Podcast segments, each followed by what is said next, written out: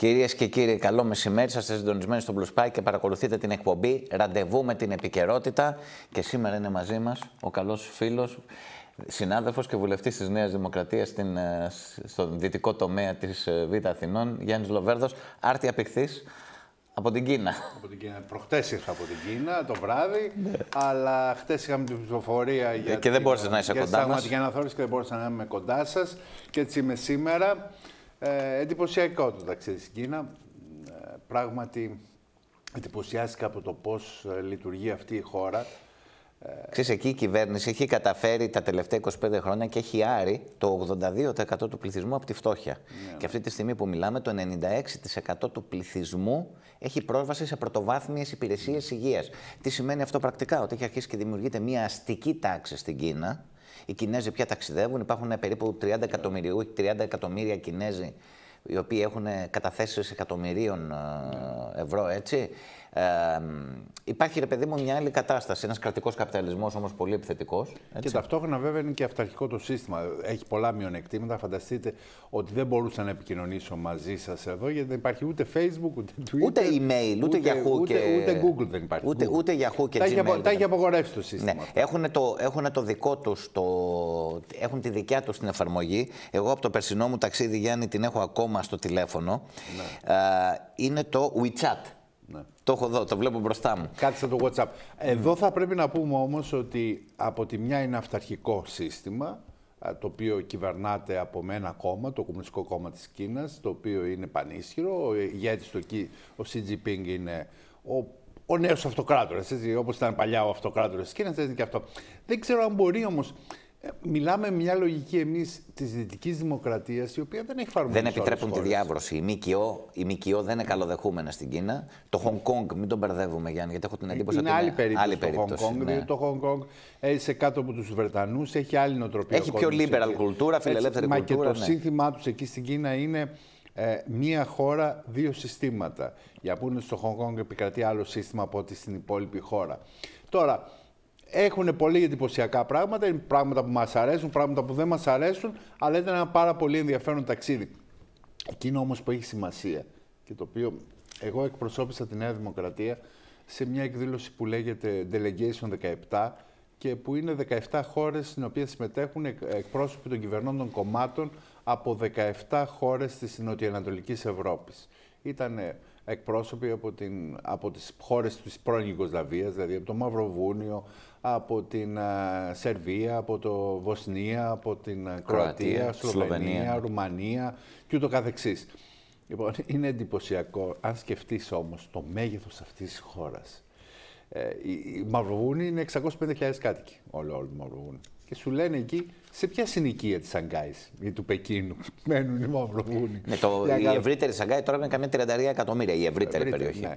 Ωραία. Η, το Πεκίνο είναι κοντεύει τις, ε, μαζί με την ε, περιοχή που είναι γύρω τα 100 εκατομμύρια. Πάντως να το πούμε αυτό και αυτό έχει σημασία ότι βελτιώνεται δραμα, δραστικά το ναι. επίπεδο ζωής εκεί πέρα, η ποιότητα ζωής των πολιτών ναι. ε, σε όλα τα επίπεδα. Έχει γίνει μια πολύ μεγάλη προσπάθεια. Είναι η Κίνα έχει ανοιχτεί προς τα έξω. Είναι εντυπωσιακό. Αν Σχεδόν αυτές... υποχρεώνουν τον πληθυσμό να κάνει ταξίδια στο εξωτερικό. Οι εργαζόμενοι κάνουν ένα ταξίδι στο εξωτερικό το χρόνο.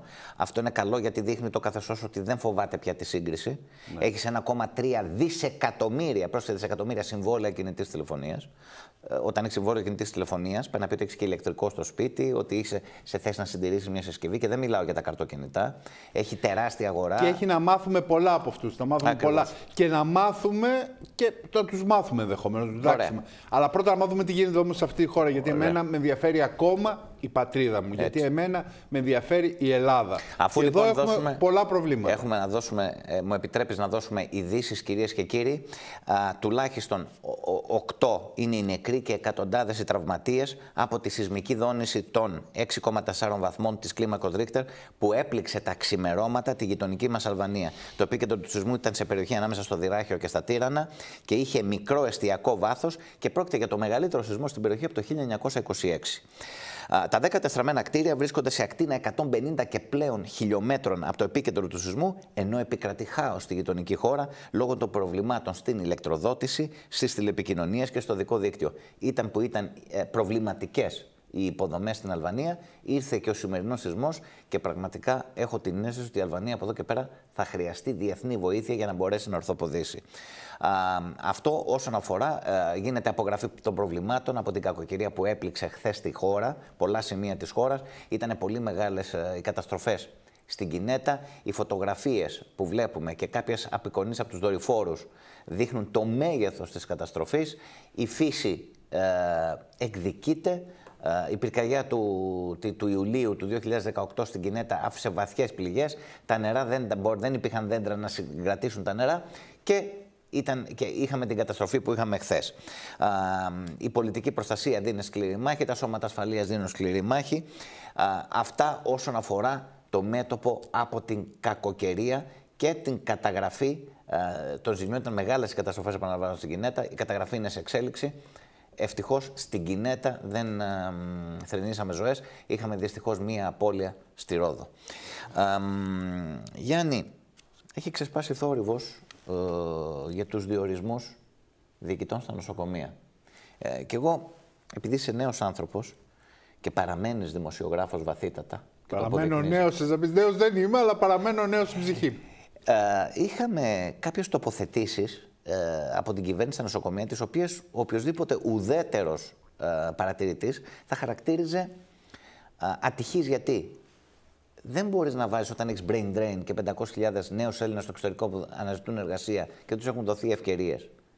Διοικητές σε νοσοκομεία οι οποίοι είναι 80 ετών και πλέον. Είναι λάθος. Όλοι θα γίνουμε 80 ετών μια μέρα. Εγώ δεν είμαι της λογικής ότι οι άνθρωποι ε, όταν είναι μεγάλης ηλικίας πρέπει να περιθωριοποιούνται. Σε καμία περίπτωση. Όμως, όμως, για να διοικήσει ένα νοσοκομείο χρειάζεται ενέργεια, χρειάζεται δύναμη, χρειάζεται ξενύχτη πολλές φορές.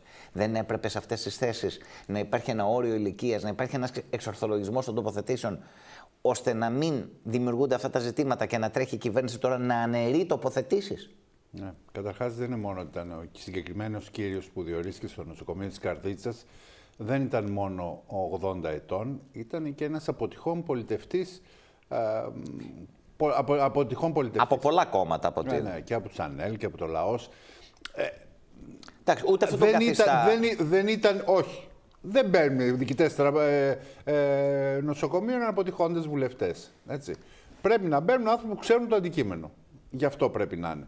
Ε, γι' αυτό και με την παρέμβαση του Πρωθυπουργού, και χαίρομαι για αυτή την παρέμβαση, ο, ο κύριος αυτός, ο κύριος Πατέρας νομίζω λέγεται, ε, υποχρεώθηκε σήμερα σε παρέτηση και έγινε αποδεκτή η παρέτησή του. Είχαν Ήταν... αποκληθεί και προβλήματα για να δώσουμε και το ρεπορτάζ στις τοπικές κομματικές οργανώσει. Πολύ μεγάλες αντιδράσεις. Πολύ ναι, μεγάλες οι οποίες είπαν ότι για σταθείτε, ρε παιδιά. Δεν σας είπαμε να σας λέμε εμείς ποιου θα βάζετε, αλλά προσέχετε ποιους βάζετε. Έτσι. Δηλαδή... Εδώ, εδώ, εδώ έγιναν, είναι σαφές ότι από κάποιες επιλογές που έγιναν από τον κύριο Κικίλια, δεν μπορώ να πω ότι είμαι ευτυχής από τις επιλογές αυτές.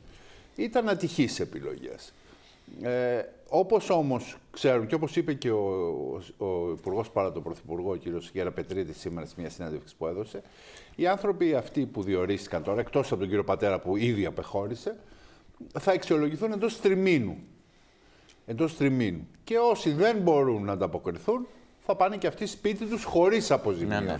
Αυτό είναι σημαντικό. Κοιτάξτε, ο ΣΥΡΙΖΑ, ο οποίος έκανε τον άνθρωπο αυτό, τον βουλκανιζατέρ. Ε, στη Σαντορίνη. Στη Σαντορίνη και ναι. κάποιους άλλους με πλαστά πτυχία στο, στο νοσοκομείο της Νικαίας τους έβαλε διοικητές. Ε, είναι, δεν, δεν δικαιούται διανομιλή που θα έλεγε και ο, ο Μακαρίτης ο Κουτσόγιοργας. Αλλά... Και έδιωξε και ένα διοικητή όπως το Γιάνναρο, ο οποίος ήταν πολύ πετυχημένος στο ΕΛΠΙΣ. δηλαδή, βεβαίως. Με, Βεβαίως. απομάκρυνε διοικητές που είχαν καταγραφεί ως επιτυχημένοι στη συνείδηση της κοινωνίας. Εγώ... Αναβάθμισαν τα νοσοκομεία τους. Εγώ πάντως ε, το επαναλαμβάνω, επειδή ε, θέλω να είμαι δίκαιος και έντιμος απέναντι σε όλους, ότι κάποιες επιλογές, ορισμένες, δεν είναι όλε, για να μην το υπερβάλλουμε, η πιο κραυγαλαία ήταν του κυρίου Πατέρα, ο οποίος παρετήθηκε, ε, δεν είναι οι καλύτερες δυνατές. Και εγώ συμφωνώ με τη λογική που είχε εκφράσει κατά επανάληψη ο ίδιος ο Κυριάκος Μητσοτάκης, ότι στα νοσοκομεία τα οποία είναι σε πολύ κακή κατάσταση, έτσι, για να είμαστε ρεαλιστές, είναι σε άθλια κατάσταση πάλι στα νοσοκομεία μας σήμερα, χρειάζονται ικανότεροι άνθρωποι για να τα διοικήσουν. Γιάννη μου, για να Και ελπίζω ότι αυτό θα γίνει. Έγιναν κάποιες ευτυχεί επιλογές. Σύντομα θα υπάρξει μια αξιολόγηση και θα αποκατασταθεί. Για να, γεννή, η για καλύτερη να γυρίσει δυνατή. ο ήλιος σε αυτή τη χώρα θέλει δουλειά πολύ. Ναι, είναι πάρα πολύ δύσκολο. Υπάρχουν είναι βαθιές πάρα πολύ- νοοτροπίες. Είναι, είναι πάρα πολύ δύσκολο. Κοίτα- κοί- Κοιτάξτε και εδώ πέρα. Υπάρχουν και γκρίνιες και από τους βουλευτές. Οι βουλευτές που δεχόμαστε την πίεση του εκλογικού μας σώματος. Προσπαθούμε και εμείς να επηρεάσουμε κάποιους διορισμούς. Δεν είναι σωστό. Δεν συμφωνώ. Πρέπει να καταλάβουμε ότι στα, ειδικά στα νοσοκομεία, που αφορά την υγεία των συμπολιτών μας, πρέπει να μπαίνουν όσο το δυνατόν ικανότεροι άνθρωποι. Και σαφώς η ατυχέστατη επιλογή του κυρίου Πατέρα που ευτυχώς ε, δεν ε, ολοκληρώθηκε μετά την σημερινή του παρέτηση. Μάλιστα.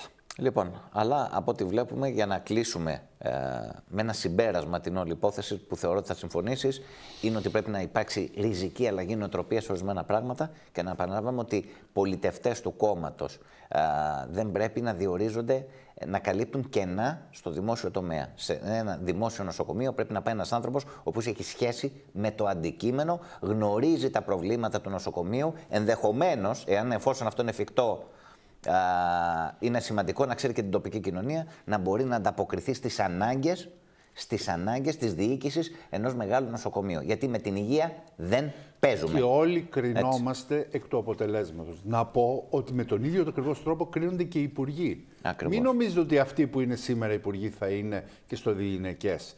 Ε, Νομίζω αυτό που λες σε, είναι λι- σαφές. Σε λίγους μήνες θα κρυθούν και αυτοί που είναι, Ακριβώς. επιλο... Είναι σαφές οι και- υπουργοί και για τις επιλογές και οι τους. Και θα κακές δείτε ότι θα επιλογές- υπάρξουν και αλλαγές. Ναι, οι κακές επιλογές ε, καταμετρώνται και πληρώνονται. Ε, βέβαια.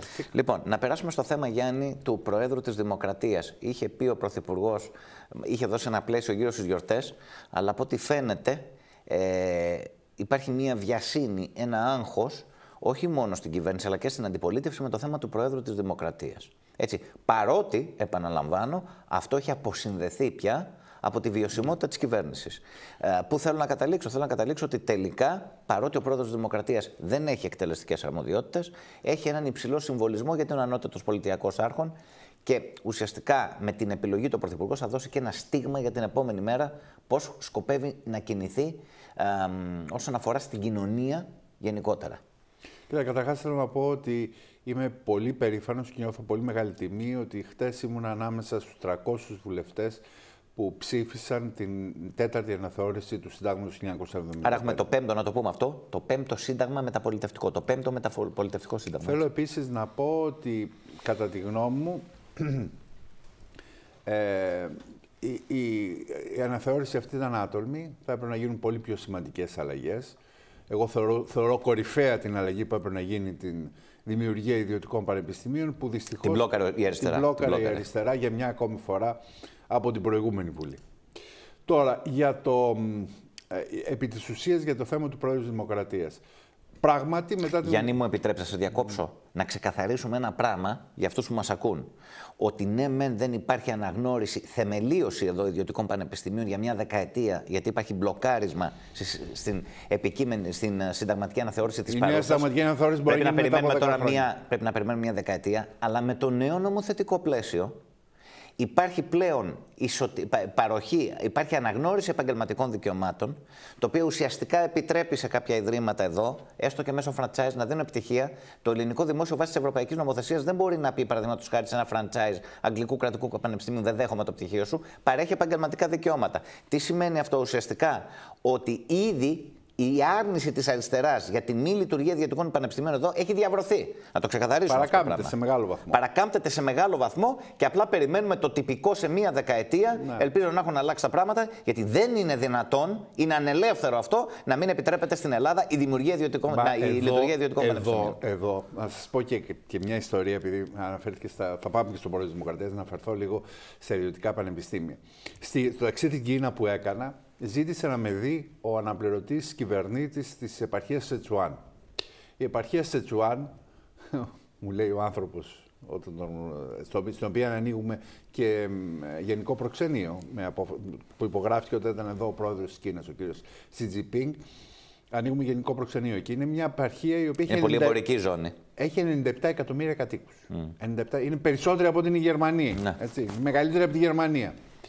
Λοιπόν, εκεί μου είπε ο άνθρωπος, ο κυβερνήτης, ότι θέλουμε με την Ελλάδα, την οποία τη σέβονται την Ελλάδα για τον πολιτισμό. Ξέρετε, η Κίνα στην Ανατολή και η- η Ελλάδα στη Δύση είναι οι πιο σημαντικοί αρχαίοι πολιτισμοί που παραμένουν εν ενεργεία μετά από, μετά από 2.500, 3.000 και 4.000 χρόνια. Έτσι. Είναι τόσο παλιοί. Ο κινέζικος πολιτισμό είναι αρχαιότατος. Αρχαιότατος. Αλλά Είναι πρέπει τεσσα- να, σημειώσουμε, 4.000 να σημειώσουμε εδώ μια παρενθεσούλα ότι δεν είναι ανθρωποκεντρικός, είναι ένα εντελώς διαφορετικό Ναι, πράγμα. είναι άλλο, πάντως είναι ένας πολιτισμός... Πολύ ο οποίος- παλιός, πάρα πολύ Ένας παλιός. πολιτισμός ο οποίος...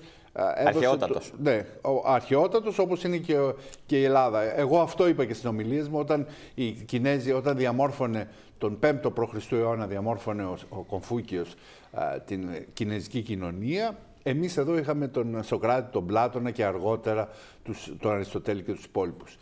Ε, σε, αυτή, σε αυτό το πλαίσιο, λοιπόν, μου λέει ο, ο, διοικητη- ο κυβερνήτης εκεί, θέλουμε να έχουμε ανταλλαγές ε, φοιτητών. Θέλουμε να πάνε οι Κινέζοι φοιτητές να σπουδάσουν τον ελληνικό πολιτισμό στην Ελλάδα. Στην Αθήνα, που είναι το κέντρο του πολιτισμού η Αθήνα. Το κέντρο του δυτικού πολιτισμού. Μέχρι τώρα δεν μπορούσε να γίνει αυτό, γιατί δεν υπήρχαν ε, αγγλόφωνα προγράμματα στα ελληνικά πανεπιστήμια. Και τώρα υπάρχουν.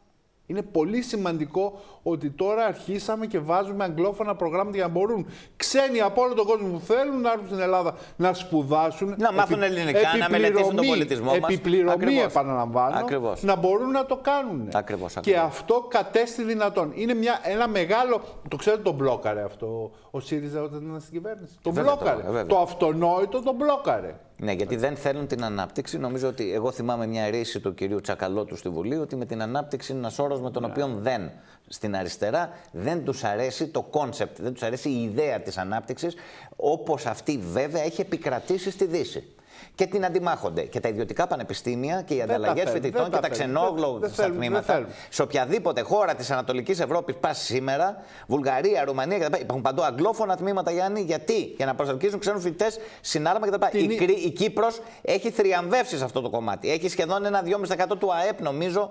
Αυτό ακριβώς. Ε, εισρωές από αυτό το πράγμα. Ήταν, ήταν στο Πεκίνο ο αντιπρόεδρος του κυβερνώντος κόμματος της Κύπρου, του κόμματος του Δημοκρατικού Συναγερμού, ο κύριος Γεωργίου, ο οποίος μου εξήγησε ο άνθρωπος το πόσο μεγάλη είναι η συνεισφορά των ιδιωτικών πανεπιστημίων, τα οποία δεν θα Η μπορούσαν Κύπρος έχει καταστεί διεθνές εκπαιδευτικό κέντρο. Πόσο και εμείς είναι εδώ πέρα μεγάλη τα συζητάμε στο, τώρα. στο συνολικό ΑΕΠ Ακριβώς, της Κύπρου. Ακριβώς. Αυτό λοιπόν εμείς δεν θέλουμε να το κάνουμε. Ωραία. Δεν θέλαμε. Εμείς- η, η Νέα Δημοκρατία θέλει να το κάνει. Ο Κυριάκος προσωπικά θέλει να το κάνει. Χάσαμε Και- όμως μια δεκαετία. Και πάλι. μου είπε χτες, ε, χτες είχα την ευκαιρία να τον ενημερώσω τον Πρωθυπουργό για το ταξίδι μου στην Κίνα και μου είπε τον ενδιαφέρει πάρα πολύ η ανταλλαγή φοιτητών με την Ε, Κίνα. βέβαια, ε, βέβαια. Είναι πολύ βασικό και ως δεσμός. Δηλαδή αυτό λειτουργεί και στο διπλωματικό πεδίο πάρα πολύ καλά. Εγώ θυμάμαι σε επίσκεψη στην Ιορδανία, όταν α, ήμουνα σε γραφείο τύπου Υπουργείου, που η μισή Βουλή είχε τελειώσει από τις ελληνικές θεωρητικές ακαδημίες. Αυτό δεν είναι σημαντικό. Δηλαδή άνθρωποι με ελληνική κουλτούρα που μιλάγανε ελληνικά, που σπουδάσαν στα ελληνικά, που κάνανε. Δηλαδή, λοιπόν, πρέπει. α, χάσαμε δυστυχώς όμως Γιάννη μου άλλη μια δεκαετία. Εγώ μόνο που τα, τα Δυστυχώς, σκέφτομαι αυτά δυστυχώς, εκνευρίζομαι. δυστυχώς, Λοιπόν, δυστυχώς. να περάσουμε όμως Περάμε με- στο θέμα της Προέδρου να περάσουμε στο Δημοκρατίας. θέμα του Προέδρου της Δημοκρατίας γιατί; Γιατί έχει συμβολισμούς υψηλούς. Μεγάλο συμβολισμό. Ε, πρώτο πρώτο να πούμε ότι πράγματι με την χθεσινή αναθεώρηση που ψηφίστηκε του Συντάγματος πλέον ε, δεν Αποσυνδέεται. εξαρτάται, αποσυνδέεται, δεν εξαρτάται η διενέργεια εκλογών από την εκλογή ή μη Πρόεδρου της Δημοκρατίας. Η εκλογή Πρόεδρου της Δημοκρατίας θα γίνεται ούτως ή άλλως από την παρούσα Βουλή. Θα γίνει και θα είμαι περήφανος να ψηφίσω και εγώ τον επόμενο Πρόεδρο της Δημοκρατίας, ο οποίος θα γίνει στις αρχές του νέου έτους. Ποιος θα είναι αυτός, Ομολογώ δεν το ξέρω. Ε, Αυτή τη στιγμή νομίζω δεν το ξέρει κανείς. Εναπόκειτος στον Πρωθυπουργό να πούμε. Ούτε ο ίδιος Ναι, να πούμε ότι εναπόκειται στον Πρωθυπουργό, είναι δική του απόφαση. Βέβαια, εναπόκειται και στον κόσμο η αντίδραση Ναι, ναι. στην απόφαση του Πρωθυπουργού. Να, έτσι. να, να σας πω την αλήθεια, εγώ προσωπικά δεν θα είχα πρόβλημα να ψηφίσω μια προσωπικότητα α, η οποία δεν, δεν ενοχλεί την κοινωνία. Θα είχα μια μικρή επιφύλαξη, το λέω εδώ και το λέω και στον αέρα, το έχω πει και κατηδίαν, να ψηφίσω ε, μια προσωπικότητα, παρόλο που μου είναι, δεν μου είναι αντιπαθής, αλλά ε, αντιθέτως μάλιστα, αλλά δεν θα μπορούσα να ψηφίσω ένα πρόσωπο στην κυρία Μαρία Δαμανάκη. Θα είχα πρόβλημα. Να σας πω την αλήθεια. Δεν θα την ήθελε και η κομματική βάση της Νέας Δημοκρατίας. Όχι, απέχει πάρα πολύ ιδεολογικά. Ε, παρότι έχει βάλει νερό στο κρασί της διαχρονικά πάρα πολύ. Αλλά αυτό δεν λέει κάτι. Δεν λέει κάτι. Δηλαδή, όταν στην εποχή που έχουμε φτάσει, Γιάννη, τα μηνύματα πρέπει να είναι πολλαπλά.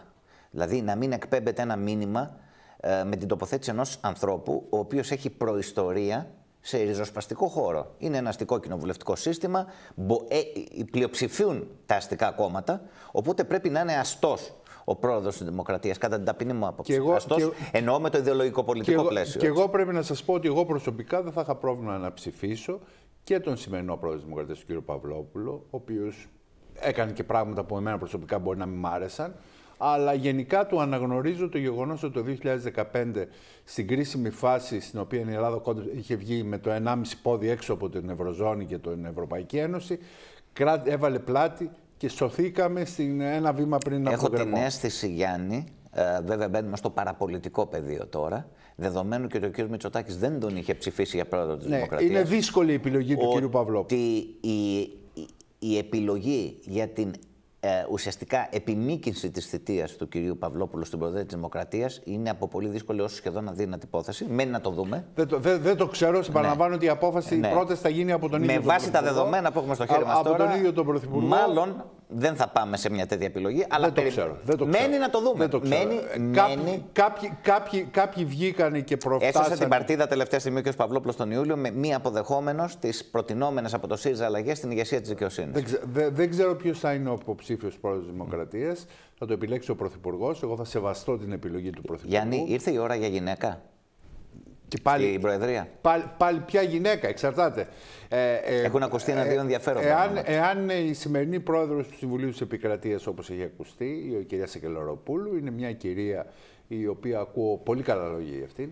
Έτσι κυρία Διαμαντοπούλου; Η κυρία Διαμαντοπούλου το έχει αποκλειστεί η ίδια από ό,τι ξέρω.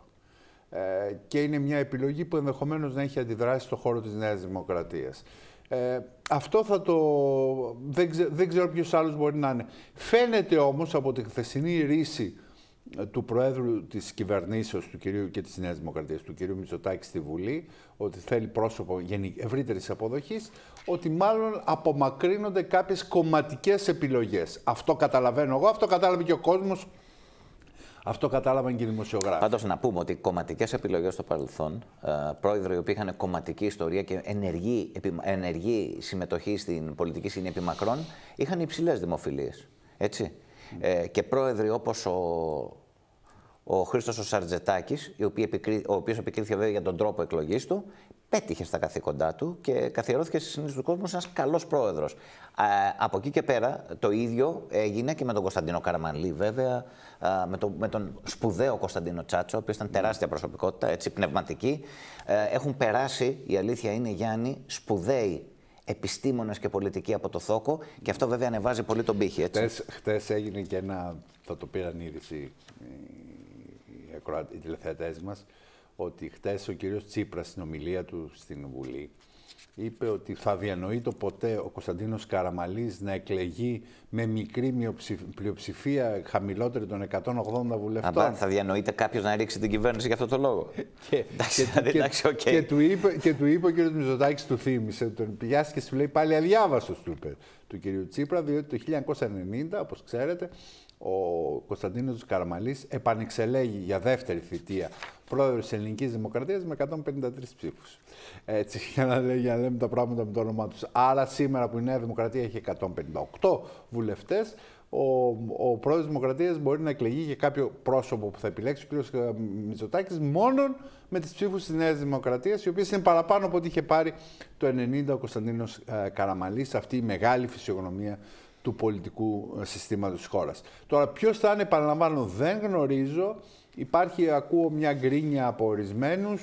Άλλοι θέλουν τον Προκόπη Παυλόπουλο, άλλοι θέλουν τον Αντώνη Σαμαρά. Μου έκανε εντύπωση η δήλωση της Ντόρας της Μπακογιάννη ε, για τον ε, Προκόπη τον Παυλόπουλο. Τι είπε κύριε Μπακογιάννη, δεν το πρόσεξα. είπε ότι είναι φίλοι. Λοιπόν, ε, ναι. Φυσικά και να μην είναι. Μισό λεπτό. Μια προσωπικότητα είναι ο κύριος Παυλόπουλο. Ναι, είναι σαφέστατα προσωπικότητα. Είναι πανεπιστημιακός, πολύ ευρείας αποδοχής ε, Στους, εξαιρετικός ναι, στους κόλπους ακαδημαϊκής κοινότητας ναι, Τώρα από εκεί και πέρα η παρέμβαση, ξέρω, ναι. ξέρω ότι προσωπικά τον κύριο Παυλόπουλο, εγώ προσωπικά σε παραλαμβάνω ότι αν ήταν η επιλογή αυτή του αρχηγού του κόμματός μας θα την ψήφιζα. Αλλά από εκεί και πέρα ξέρω ότι υπάρχει πολλές αντιδράσεις στον χώρο της Νέας Δημοκρατίας. Υπάρχει ένας κόσμος στη Νέα Δημοκρατία που δεν τον θέλει. Και να θυμίσω ότι ο ίδιος ο κύριος Μητσοτάκης το, πριν από πέντε χρόνια δεν τον είχε ψηφίσει το 2015 για την Προεδρία της Δημοκρατίας. Μάλιστα. Τώρα από εκεί και πέρα θα τα δούμε αυτά στην πορεία. Εγώ θέλω να είναι ένα πρόσωπο που θα κερδίσει πάνω από 180 ψήφους, γιατί πράγματι το πρόσωπο του Πρόεδρου της Δημοκρατίας πρέπει να ενώνει και όχι να διχάζει τους Έλληνες. Μάλιστα. Να πω ότι είχαμε ένα επεισόδιο έξω από την οικία του Μητροπολίτη Πυραιός, του κ. Σεραφείμ. Αυτά είναι απαράδεκτα. Απαράδεκτα. Έχει χαθεί η μπάλα, Γιάννη. Δηλαδή, να φτάνουμε τώρα στο σημείο. Υπάρχει κινητικότητα από τον αναρχικό χώρο και τον αριστεριστικό χώρο. τώρα είναι, δεν είναι καινούρια μόδα, βέβαια, να πηγαίνουν στις οικίες κάποιων. Να πω, επ' ευκαιρίας, ότι ανεξαρτήτως του πιανού είναι η οικία, η αιστεία από την αρχαία ημών παράδοση είναι ιερός χώρος. Είναι το άσυλο του καθενός μας. εγώ δεν μπορώ να τα καταλάβω αυτά. Έτσι. Ε, από εκεί και πέρα, από, από εκεί και πέρα, είμαστε υποχρεωμένοι να καταδικάζουμε τέτοιου τύπου έτσι, ε, πράξεις και ελπίζω η αστυνομία να βρει ποιοι είναι και θέλω πλέον, εγώ ζητάω δημόσια, ως πολίτης, ως δημοσιογράφος, να υπάρχει νομοθετική παρέμβαση, ώστε να δημοσιοποιούνται τα στοιχεία όσων συναβάνονται αφού έχουν διαπράξει τέτοιες πράξεις. Δεν, δεν είναι δυνατόν δεν είναι δυνατόν, πρέπει η κοινωνία να γνωρίζει ποιοι τα κάνουν αυτά. Έτσι. Κουκουλοφόροι τώρα και από εκεί και πέρα. Λοιπόν, πρέπει να τελειώνουμε με αυτά. Γιάννη, ήθελα να σου κάνω μια τελευταία ερώτηση. Ε, γιατί κάναμε και μια κουβέντα πριν μπούμε εδώ μέσα για την ποιότητα ζωής στην Κίνα που ανεβαίνει για τους πολίτες κτλ. Αλλά αφήνοντας την Κίνα κατά μέρος, γιατί είπαμε αρκετά, να μπούμε στη, στη μάχη της καθημερινότητα. Υπάρχει ακόμα δυστοκία. είδα διαφημίσεις τραπεζών αλλά άλλα μου λέει η πραγματικότητα ότι συμβαίνουν. Οι, οι τράπεζες δεν έχουν ανοίξει ακόμα την κάνουλα. Και έχω την εντύπωση ότι αυτή η κυβέρνηση από κάποια στιγμή και μετά θα αρχίσει να κρίνεται με βάση το τι συμβαίνει στην καθημερινότητα του πολίτη. Εσύ έρχεσαι από μια γειτονιά με αναφορές, επίτηδες σου κάνω αυτή την ερώτηση, γιατί έρχεσαι σε μια γειτονιά με αναφορές από τη Βιοπάλη, το Μεροκάματο. Η Δυτική Αθήνα είναι φτωχή. Mm-hmm. Και ήταν φτωχή πριν την κρίση. Φαντάσου, είμαι σίγουρος ότι ξέρεις πολύ καλύτερα από μένα, τι επιπτώσεις είχε κρίση σε αυτούς τους ανθρώπους πάνω. Τι γίνεται σε αυτό το πεδίο; Κοιτάξτε, ε, γίνεται μια προσπάθεια έτσι να, να, να είναι ο κόσμος καλύτερα, Γιάννη; Ε, πρέπει να πω ότι πράγματι η Δυτική Αθήνα, της οποίας, την οποία έχω την τιμή να εκπροσωπώ στη Βουλή, ε, περνάει δύσκολες ημέρες. Δεν, είναι όλο, δεν είναι τόσο τραγικά όσο κάποιοι θέλουν να το παρουσιάσουν, έτσι, γιατί έχουν γίνει πολύ, μεγάλες, πολύ μεγάλα έργα στη Δυτική Αθήνα και στο Περιστέρι και σε άλλες περιοχές υπάρχει, υπάρχουν περιοχές που έχουν ανέβει. Παρ' όλα αυτά, το πρόβλημα της δουλειάς, υπάρχουν αδικίες, αδικίες από τη γραφειοκρατία κυρίως του δημοσίου, άνθρωποι που δεν έχουν να πληρώσουν τη ΔΕΗ τους. Εγώ κάθε μέρα δέχομαι και προσπαθώ να τους διευκολύνω κιόλας. Όσο μπορώ το κάνω. Άνοιξα και καινούριο γραφείο στο κέντρο του Περιστερίου, που μπορούν να έρχονται και να με επισκέπτονται οι ψηφοφόροι. Ε, ακριβώς για να προσπαθήσω να βελτιώσω, να συμβάλλω στη βελτίωση της ποιότητας ζωής τους. Ε, οι άνθρωποι περνάνε δύσκολα, το κατανοώ απόλυτα, δηλαδή ρύθμιση στη ΔΕΗ. Ξέρετε πόσο, πόσο σοβαρό πρόβλημα είναι αυτό. Δεν μπορούν να πληρώσουν άλλοι την ρύθμισή τους στη ΔΕΗ. Εγώ είμαι ανοιχτός είμαι ανοιχτός σε όλα. Εγώ δεν μπορώ να διορίσω στο δημόσιο. Γιατί κανένας δεν μπορεί να διορίσει στο δημόσιο, όπως δεν μπορεί να διορίσει ούτε καν ο Πρωθυπουργός. Γιατί όταν γίνεται με μοριοδότηση μέσω ΑΣΕΠ, δεν υπάρχει διορισμός στο δημόσιο. Εκεί όμως που μπορώ να κάνω είναι να συμβάλλω να βελτιωθεί η κατάσταση. Ο κόσμος υποφέρει. Πολλοί κόσμοι Γιάννη, συγγνώμη, η επίθεση στον Πειραιά ήταν στο επισκοπείο. Ναι, ναι, ναι. Έτσι, απλά το διευκρινίζω για να μην υπάρχουν. Ναι, ναι. Ε, ε, πολλοί κόσμοι υποφέρει. Και αυτόν τον κόσμο πρέπει να τον βοηθούμε με κάθε δυνατό τρόπο. Πράγματι, πολύ σωστά είπες, από εδώ και πέρα ε, θα κρυθεί η κυβέρνηση σε αυτό το σημείο. Νομίζω ότι η πορεία της είναι καλή της κυβέρνησης αρχικά. Το μόνο πρόβλημα που είναι πολύ μεγάλο φυσικά, είναι το μεγαλύτερο πρόβλημα, στο οποίο ακόμα δεν τα πάμε καλά, νομίζω όμως θα βελτιωθεί η κατάσταση στο μέλλον, είναι το μεταναστευτικό. Το μεταναστευτικό είναι το μείζον πρόβλημα που αντιμετωπίζει σήμερα η κυβέρνηση. Ένα πρόβλημα που ξεπερνάει και την κυβέρνηση και την ίδια τη χώρα. Ο κύριος Μητσοτάκης, μάλιστα, το επεσήμανε και στη συνέντευξη που έδωσε σήμερα, γιατί πάει στην Ρώμη, όπως ξέρετε, στην Κοριέρε Ντελασέρα, ότι είναι ένα θέμα στο οποίο δεν μπορεί να κλείνει η Ευρώπη τα μάτια της. Είναι, είναι ε, ε, ευρωπαϊκό πρόβλημα, δεν είναι ελληνικό. Το ακούω όμως συνέχεια αυτό και έχω την αίσθηση ότι εδώ ακολουθείται μια ένα τελευταίο σχόλιο, πρέπει να κλείσουμε για το διάλειμμα. Μια λάθος πολιτική. Περιμένουμε πολλά από την Ευρώπη και είναι προφανές ότι η Ευρώπη δεν ανταποκρίνεται και δεν έχει διάθεση να ανταποκριθεί κρυπτόμενη πίσω από τον κανονισμό του Δουβλίνου. Θα πρέπει να ανταποκριθεί. Θα πρέπει να ανταποκριθεί διότι το πρόβλημα δεν αφορά μόνο την Ελλάδα. Λοιπόν, και εκεί βέβαια είναι και ένα παιχνίδι που παίζεται από πλευρά της ε, Τουρκίας, η οποία εργαλειοποιεί το, την ύπαρξη πολλών εκατομμυρίων μεταναστών στο αδαφό της για να το χρησιμοποιεί εις βάρος τη Ευρώπης, εις βάρος τη Ελλάδος. Είναι ένα τεράστιο πρόβλημα το οποίο Πιστεύω όμως ότι με τα μέτρα που λαμβάνει πλέον η κυβέρνηση στο εγγύς μέλλον θα αρχίσει να διαφοροποιείται προς σωστή κατεύθυνση. Καταλαβαίνω την αγωνία του κόσμου, είναι η ίδια η αγωνία η δική μου. Καταλαβαίνω τον προβληματισμό του κόσμου, είναι ο ίδιος προβληματισμός ο δικός μου. Ελπίζω να μπορέσουμε να το διαχειριστούμε καλύτερα στο εγγύς μέλλον. Ιδάλλως θα έχουμε σοβαρά προβλήματα ως χώρα, όχι ως κυβέρνηση. Κυρίες και κύριοι, ωραία. Αυτό είναι το καταληκτικό σχόλιο ε, για το πρώτο μισάωρο. Ε, 2-11-18-60-001, 2-11-18-60-001, κυρίες και κύριοι. Ο Γιάννης Ολοβέρδος θα παραμείνει δίπλα μας εδώ.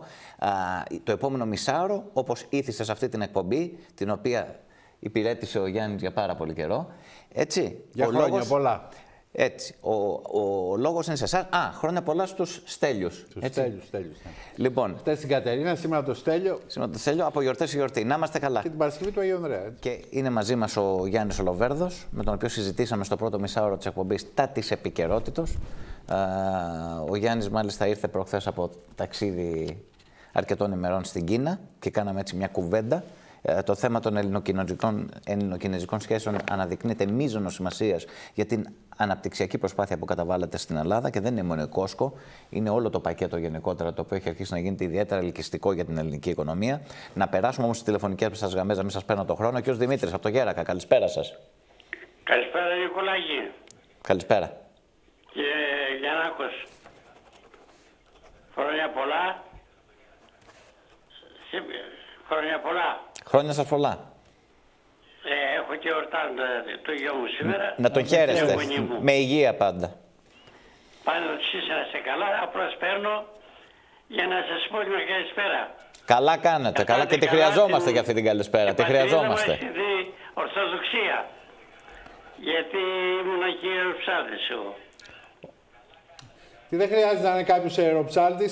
Όλοι είμαστε Έλληνες και οι Έλληνες είμαστε Ορθόδοξοι Χριστιανοί, η συντριπτική πλειοψηφία μας. Και σεβόμαστε την παράδοση του λαού μας και του έθνους μας. Ο κύριος Γιάννης από το Ήλιον. Καλησπέρα. Ε, καλησπέρα σας. Θα ήθελα να ε, επισημάνω δύο-τρία πραγματάκια πάρα πολύ γρήγορα για να μην τρώω και τον χρόνο σας. Το ένα είναι που άκουσα για τον πρόεδρο της Δημοκρατίας. Πρέπει να είναι και κάτι που ξέρει από πολιτική. Η, περίοδο, η περίοδο που ζούμε είναι πάρα πολύ δύσκολη, πάρα πολύ επικίνδυνη. Δεν μπορεί να είναι κάτι προσωπικότητα. Είπατε προηγουμένως ότι ο κύριος Παυλόπουλος έβαλε πλάτος στο 15. Άρα πρέπει να μπει κάποιος που να ξέρει πολιτική και να βάλει πλάτος όπου χρειάζεται. Και γιατί θα πρέπει να τον εκλέξει ο κύριος Μητσοτάκης; Δηλαδή όλοι οι άλλοι γύρω δεν έχουν γνώμη, μόνο ο Μητσοτάκης έχει γνώμη. Ε, κάτι άλλο, το λέγεται το μεταναστευτικό. Γιατί να έρχονται οι Πακιστάνοι στην Ελλάδα, για ποιο λόγο; Ε, παντρεύονται από 18 χρονών, κάνουν 5-6 παιδιά. Το 1947 που χωρίσανε ε, από την Αγγλία, που φύγανε από την Αγγλία και χωρίσανε η Ινδία με Πακιστάν ήταν 32 εκατομμύρια και επειδή πεινάγανε γίνανε 200 εκατομμύρια. Εμείς μιλάμε όμως 7 εκατομμύρια και να πάνε στην Ευρώπη. Γιατί να πάνε στην Ευρώπη; Συμβαδίζει ο πολιτισμός των Πακιστανών, των Βαρβάρων με τον πολιτισμό της Ευρώπης. Καλά, αυτό τώρα το, των waren δεν χρειαζόταν. Δεν χρειαζόταν. Είναι από άλλο. είναι... Κάτι παραπάνω. Εντάξει. Εντάξει. Είναι από άλλο πολιτισμό.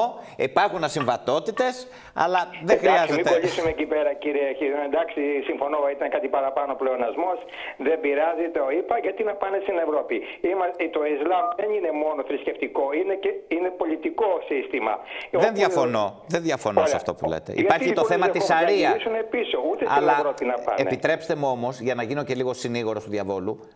ότι δεν είναι όλοι φανατικοί μουσουλμάνοι, υπάρχουν και κοσμικοί μουσουλμάνοι. Δηλαδή, βέβαια, ναι, έχετε, δίκιο, έχετε δίκιο στο να επισημαίνετε ότι υπάρχουν πολιτισμικές ασυμβατότητες. Καταλαβαίνω. Αλλά αυτό δεν μας ενδιαφέρει εμάς αν υπάρχουν καλοί ή δεν υπάρχουν. Δηλαδή, αυτοί είναι 200 εκατομμύρια. Αν έρθουν εδώ πέρα 20 εκατομμύρια να σηκωθούμε, να φύγουμε εμείς, να έρθουν να μείνουν αυτοί. Γιατί σιγά σιγά έτσι θα πάει το πράγμα. Μα... Δεν θα γίνει σήμερα. Θα το γίνει πρόβλημα, κύριε Γιάννη, είναι ακριβώς αυτό. Ότι αν δεν προσέξουμε, θα υπάρξει δημογραφική αλλίωση με τεράστιες συνέπειες από εκεί και πέρα. Να γυρίσουν πίσω, εγώ νομίζω. Ούτε στην Ευρώπη πρέπει να πάνε. Και κάτι άλλο. Τον θυμόσαστε χτες τον πρώτο ανακροατή σας;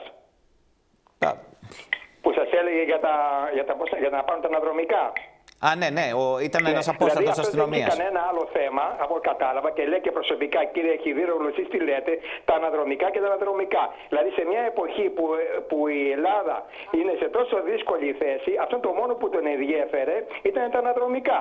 Δηλαδή, μιλάμε για τυποτένιους ανθρώπους σε μια τυποτένια ε, χώρα. Είστε, είστε λίγο σκληρός σήμερα. Ακούστε, ε, όταν κάποιος έχει εργαστεί πάρα πολύ σκληρά εγώ καταλαβαίνω τι θέλετε να πείτε. Έχει εργαστεί πάρα πολύ σκληρά στη ζωή του. Είναι, είναι πραγματικά αυτό που του συνέβη τα τελευταία χρόνια είναι πολύ άσχημο. Ε, πρέπει να δούμε και πώς βλέπει ο άλλος τα πράγματα. Ένας άνθρωπος ε, με μεγάλης ηλικίας έχει πολύ διαφορετικό χρονικό ορίζοντα από ό,τι έχουν ε, οι, οι, οι, νεότεροι και έχει και μια, είναι λογικό να έχει και μια άλλη αντίληψη. Εγώ καταλαβαίνω την ευαισθησία των ανθρώπων. Έτσι, από εκεί και πέρα, ε, το πώς βλέπει ο καθένας τη θέση του στην κοινωνία και το πώς ο καθένας έχει μια άλλη θέαση υπερβατική των πραγμάτων, γιατί κατάλαβα που το πάτε, αυτό είναι δικό του θέμα, έτσι. Ε, εγώ θέλω να πω μόνο σε αυτό που είπε ο κύριος ε, από το Ήλιον κιόλας, ε, για το θέμα των Πακιστανών, Πακιστανών οποιοδήποτε ε, ξένων που έρχονται στην Ελλάδα με τρόπο παράνομο ή παράτυπο ή όπως αλλιώς θέλετε πέστε ε, συμφωνώ μαζί του δεν είναι ότι είναι... Εγώ δεν θεωρώ κανένα πολιτισμό κατώτερο. Ούτε καμιά κουλτούρα, είναι άλλη ούτε κανένα. Είναι διαφορετική, είναι διαφορετική από εμάς. Δεν είμαστε όμως εμείς. Και πράγματι, ε, όταν έρθουν τόσες πολλές χιλιάδες, ίσως και εκατομμύρια στην Ελλάδα, θα αλλοιώσουν την εθνική, την, την εθνική σύνθεση του πληθυσμού μας. Και η Ελλάδα είναι εθνικό κράτος ακόμα. Η Ελλάδα είναι εθνικό Και αυτό είναι κατοχυρωμένο. Είναι, είναι, μόνο, είναι μόνο, ε, δεν είναι πολύ, πολυπολιτισμική χώρα, είναι μονοπολιτισμική χώρα. Δεν είναι πολυπολιτισμική. Δέχεται όμως την ανεξιθρησκεία. Έτσι. Η ανεξιθρησκεία είναι κατα, κατοχυρωμένη Άλλο πράγμα είναι ανεξιθρησκεία. Στην Ελλάδα ο καθένας μπορεί να πιστεύει ότι θέλει. Σαφέστατα. Και όλοι, και όλοι οι άνθρωποι που βρίσκονται πάνω στο έδαφος της Ελλάδος έχουν τα ίδια ανθρώπινα δικαιώματα.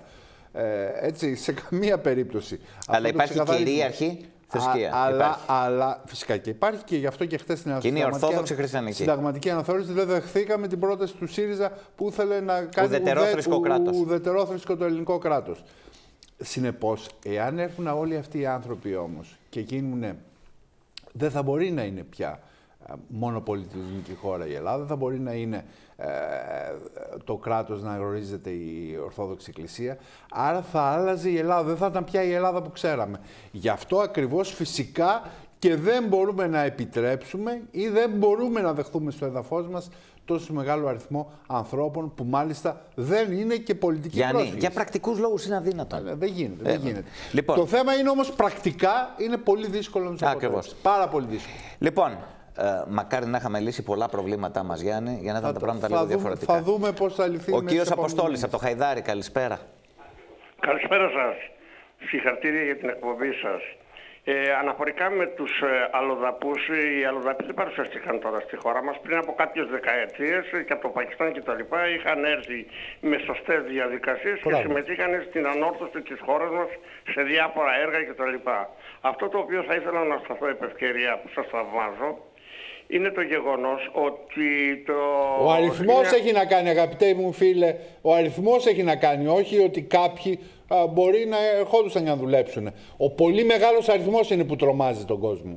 Ε, ο αριθμός αυτός όταν τεθεί σε σωστές βάσεις και με σωστή πειθαρχία να ξέρει ο καθένας τις υποχρεώσεις του και τα δικαιώματά του μπορεί να παίξει ένα σημαντικό ρόλο. Δηλαδή, και ο αριθμός ακόμα δεν θα διαφωνήσω παίζει τον ρόλο.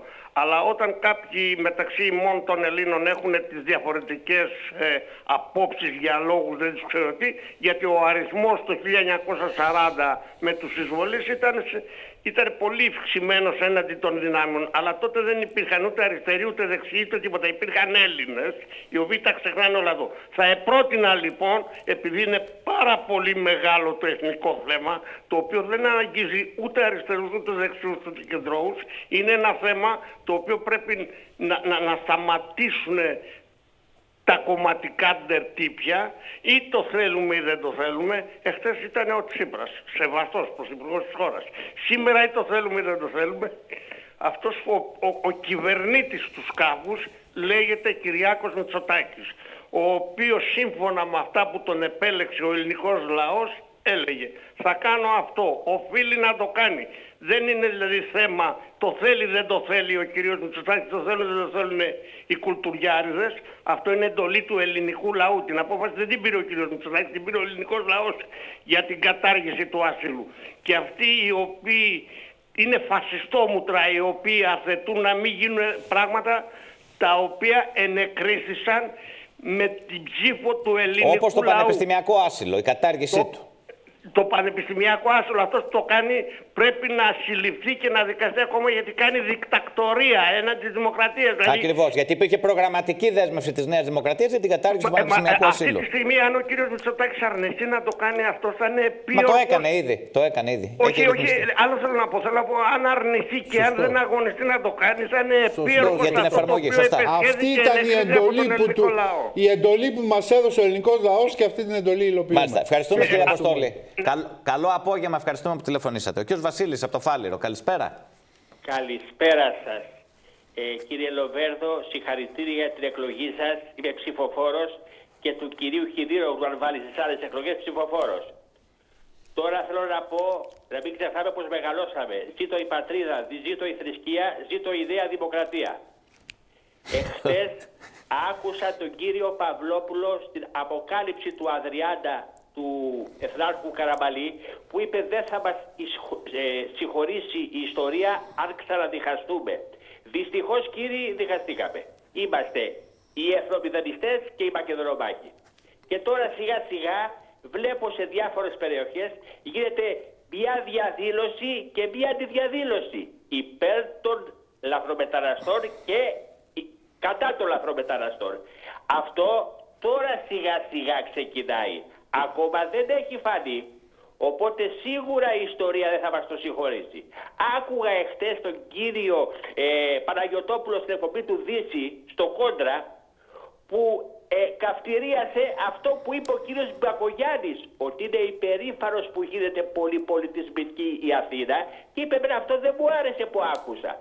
Μα ήταν γνωστό. Πριν βάλει για εκλογές σαν δήμαρχος, στον Πάνο Χαρίτο στο κανάλι της προπαγάνδας ΕΡΤ το είχε πει καθαρά. Είναι πλούτος όλοι αυτοί που μαζεύονται στην Αθήνα. Τα ακούν λοιπόν όλα αυτά από τα iPhone οι ξένοι και έτσι δεν θα σταματήσουν να έρχονται. Και ένα τελευταίο πάρα πολύ σημαντικό. Στο Α το κανάλι στις ειδήσεις χθες το απόγευμα, σε ένα σχολείο στον Πειραιά που πάνε διάφορα να μάθουν ελληνική γλώσσα, είπε ένα από τα παιδιά που έχουν μαζευτεί. Ακούστε γιατί έρχονται. Δείτε το, δεν το λέω ψέματα. Στο κανάλι, στο Α, το απόγευμα στις ειδήσεις. Στις 7 η ώρα. Λέει εμένα πέθανε ο πατέρας μου στο Πακιστάν και δεν μπορούσα να αναλάβω το βάρος της οικογένειας. Ακούστε. Και σηκώθηκα και έφυγα και ήρθα ένα μήνα περπάταγα για να έρθω. Αυτά θα τα πούνε και στους άλλους με τα iPhone στη χώρα τους και οι 4.000 που σίγουρα δεν είναι όλοι ορφανοί θα γίνουν 15.000. Και η Ευρώπη δεν θα ρίξει ποτέ τα σύνορα. Καταλάβετε το. Να είστε καλά κύριε Βασίλη, ευχαριστούμε πολύ. Ε, ο κ. Θεόδωρος από τα Πετράλωνα. Καλησπέρα. Καλημέρα. Σας ακούμε. Κλείστε την τηλεόρασή σας αν έχετε την καλοσύνη. Μας ακούτε; Καλησπέρα, καλησπέρα. Καλησπέρα. Σας ακούμε. Μας ακούει με καθυστέρηση. Ναι, ναι, ναι. ναι, ναι, ναι. Ε, ε, απορούμε εμείς οι Έλληνες, οι Έλληνες, απορούμε εμείς οι Έλληνες. Μ' ακούτε; Ναι, σας ακούω, αλλά κλείστε την τηλεόρασή σας όμως. Λοιπόν, να περάσουμε στην επόμενη γραμμή, παιδιά, γιατί δυσκολεύομαι λίγο έτσι. Ναι, δεν μπορώ να ακούσω τον κύριο και χάνεται και χρόνος. Η κυρία; Η κυρία Μαρία από τον Ασπρόπυργο. Καλησπέρα σας. Μ' ακούτε; Ναι. Καλησπέρα σας. Τι κάνετε; Καλά, ευχαριστώ. Σας ακούμε. Ε, θα ήθελα να μιλήσω με τον κύριο Γιάννη. Ε, το μιλάτε, σας ακούει. Δεν... Δίπλα μου είναι, σας ακούει. Σας ακούμε. Σας ακούω, κυρία Μαρία. Ναι. Κλείστε την τηλεόρασή σας όμως. Κύριε Να είστε καλά. Συγχαρητήρια για την... Συγχαρητήρια. Σας ευχαριστώ ε, θερμά. Κύριε Γιάννη, κάνατε λάθος που πήγατε στη Νέα Δημοκρατία. Ξέρετε ότι η κυρία Μεγαλοοικονόμου ε, κάνει κόμμα δικό της. Έπρεπε να πάτε σε αυτή. Λοιπόν, Ε, εντάξει, ευχαριστούμε πολύ. Να είστε καλά. Ε, ο, ε, μόλι- ε, δεν ξέρω ποιος ήταν ο σκοπός του τηλεφωνήματος, αλλά δεν χρειάζεται υποδείξεις ο κ. Λοβέρδος για το τι θα κάνει. Από ό,τι ξέρω, έχει ενηλικιωθεί. Ε, μπορεί να είναι φήμη. Προ πολλών Η ετών. φήμη λέει ότι έχει ενηλικιωθεί. Ο κ. Γεράσιμος, από πού τηλεφωνείτε, Από την Καλυθέα. Καλησπέρα. Καλησπέρα, τι κάνετε, συγχαρητήρια στην εκπομπή σας. Να είστε καλά. Ε, και συγχαρητήρια και σε εσάς και στον κύριο Γιάννη. Ε, αυτά που κάνετε και αυτά που λέτε ε, πραγματικά μας δίνουν κατά κάποιο τρόπο ελπίδα για κάτι καλύτερο. Ε, ακούστε να δείτε, εγώ έχω δύο παιδιά που είναι επιστήμονες και είναι στο εξωτερικό. Να σας Ο ζήσω. ένας είναι, ο ένας είναι στο Καναδά και ο άλλος στις ΗΠΑ. Δύο κουβέντες μου είπαν. Επειδή τα παιδιά μου δεν είχαν ασχοληθεί ποτέ με την πολιτική, γιατί ήταν άνθρωποι του- των γραμμάτων, και μου είπαν δύο κουβέντες. Ότι ε, από τη στιγμή λέει, που βγήκε ο Μητσοτάκη, εδώ έχει αλλάξει η κατάσταση. Με τα κανάλια λέει, και τα Καναδέζα και τα Αμερικάνικα, γιατί είναι σε διαφορετική ε, χώρα ο καθένας, έχουν λέει, λέει, τα καλύτερα λόγια για την Ελλάδα. Ενώ πρώτα λέει υπήρχαν επιφυλάξει, ας πούμε, και λέγανε ήταν κατά κάποιο τρόπο έτσι. Και είναι πολύ αισιόδοξοι, λέει, ας πούμε, ο- οι άνθρωποι εδώ, οι, οι Αμερικάνοι, στο, στην Αμερική και οι Καναδοί, ότι θα πάει πολύ καλύτερα, ας πούμε, η χώρα αυτή με το Μητσοτάκη. Ευχόμαστε ολόψυχα. Ευχαριστώ και πάλι Και, συγχαρητήρια. και ελπίζω να μας δοθεί η δυνατότητα, γιατί γι' αυτό αγωνιζόμαστε, Να γυρίσουν τα παιδιά να πίσω. μπορέσουμε να δώσουμε τη δυνατότητα να επιλέξουν, γιατί θα επιλέξουν τα ίδια, αν θέλουν να, να γυρίσουν στην Ελλάδα. Αν μπορούν όμως να γυρίσουν. Να Εμείς τους πρέπει δώσουμε τη δυνατότητα να, μπορούν, επιλέξουν να, να γυρίσουν. μπορούν να Ακριβώς. επιστρέψουν. Ο κύριος Νίκος από το Περιστέρι, καλησπέρα. Καλησπέρα σας. Ήθελα να μιλήσω με τον κύριο Λοβέρδο. λίγο. Μιλάτε. Ε, κύριε Λοβέρδο, ήθελα να ρωτήσω κάτι. Αυτοί που έρχονται Σύριοι, Αφγανοί, Πακιστανοί και όλες οι φυλές. Εγώ είμαι συνταξιούχος. Παίρνω 6 εκατοστάρικα και αυτοί παίρνουν παραπάνω από μένα. Τι είναι αυτό πάλι; Δεν παίρνουν. Δεν είναι αλήθεια αυτό. Μην, μην παρασύρεστε και λέτε, και λέτε πράγματα τα οποία μόνο όσοι είναι σε καθεστώς πρόσφυγα μέχρι να εγκριθεί ε, το, το αίτημά τους. Για λίγους συγχωρείτε, μήνες παίρνουν 400 αυτοί ευρώ. δεν έχουν εργαστεί Και τα οποία στην δεν Ελλάδα, δίνονται δεν από τον έχουν ελληνικό υπηρετήσει προπολογισμό, στην δίνονται από τον Ελλάδα. οργανισμό Και μετανάστευση. είμαι Έλληνας και ψηφίζω εδώ. Ναι. Πώς γίνεται εγώ με τόσα χρόνια εργασίας να παίρνω 6 εκατοστάρικα και αυτοί να έρχονται από την άκρη της γης με λεφτά και να συ- συντηρούνται και εμείς να μην μπορούμε να συντηρηθούμε. Δεν πληρώνονται από το ελληνικό κράτος. Από πού πληρώνεται, Από τον κύριε Διεθνή Λοβάκη; Οργανισμό Μετανάστευσης. Αυτός Α, την και νοικιάζει. δηλαδή αν πάω εγώ στην πατρίδα τους θα με πρημοδοτήσει η... η- Πηγαίνετε να δείτε. Τι να σας πω. Θα Δεν με νομίζω ότι θέλετε να κρεμάσουν φύγετε από την ανάποδα, Ελλάδα. κύριε Λοβάκη. Θέλετε να πάτε στο Πακιστάν; Το όνειρό σας να πάτε στο Πακιστάν, ελπίζω πως όχι. Ε, Ελπίζετε. Γιατί εκεί έχει Ελπίζω πως όχι. χριστιανούς, γιατί εγώ δεν πιστεύω να με βάλουν ανάποδα. Κύριε Νίκο, Προφανώς. κύριε Νίκο, ευχαριστούμε πολύ που τηλεφωνήσατε. καλά. Καλό απόγευμα. Η κυρία, η κυρία Γιώτα από το κέντρο, καλησπέρα.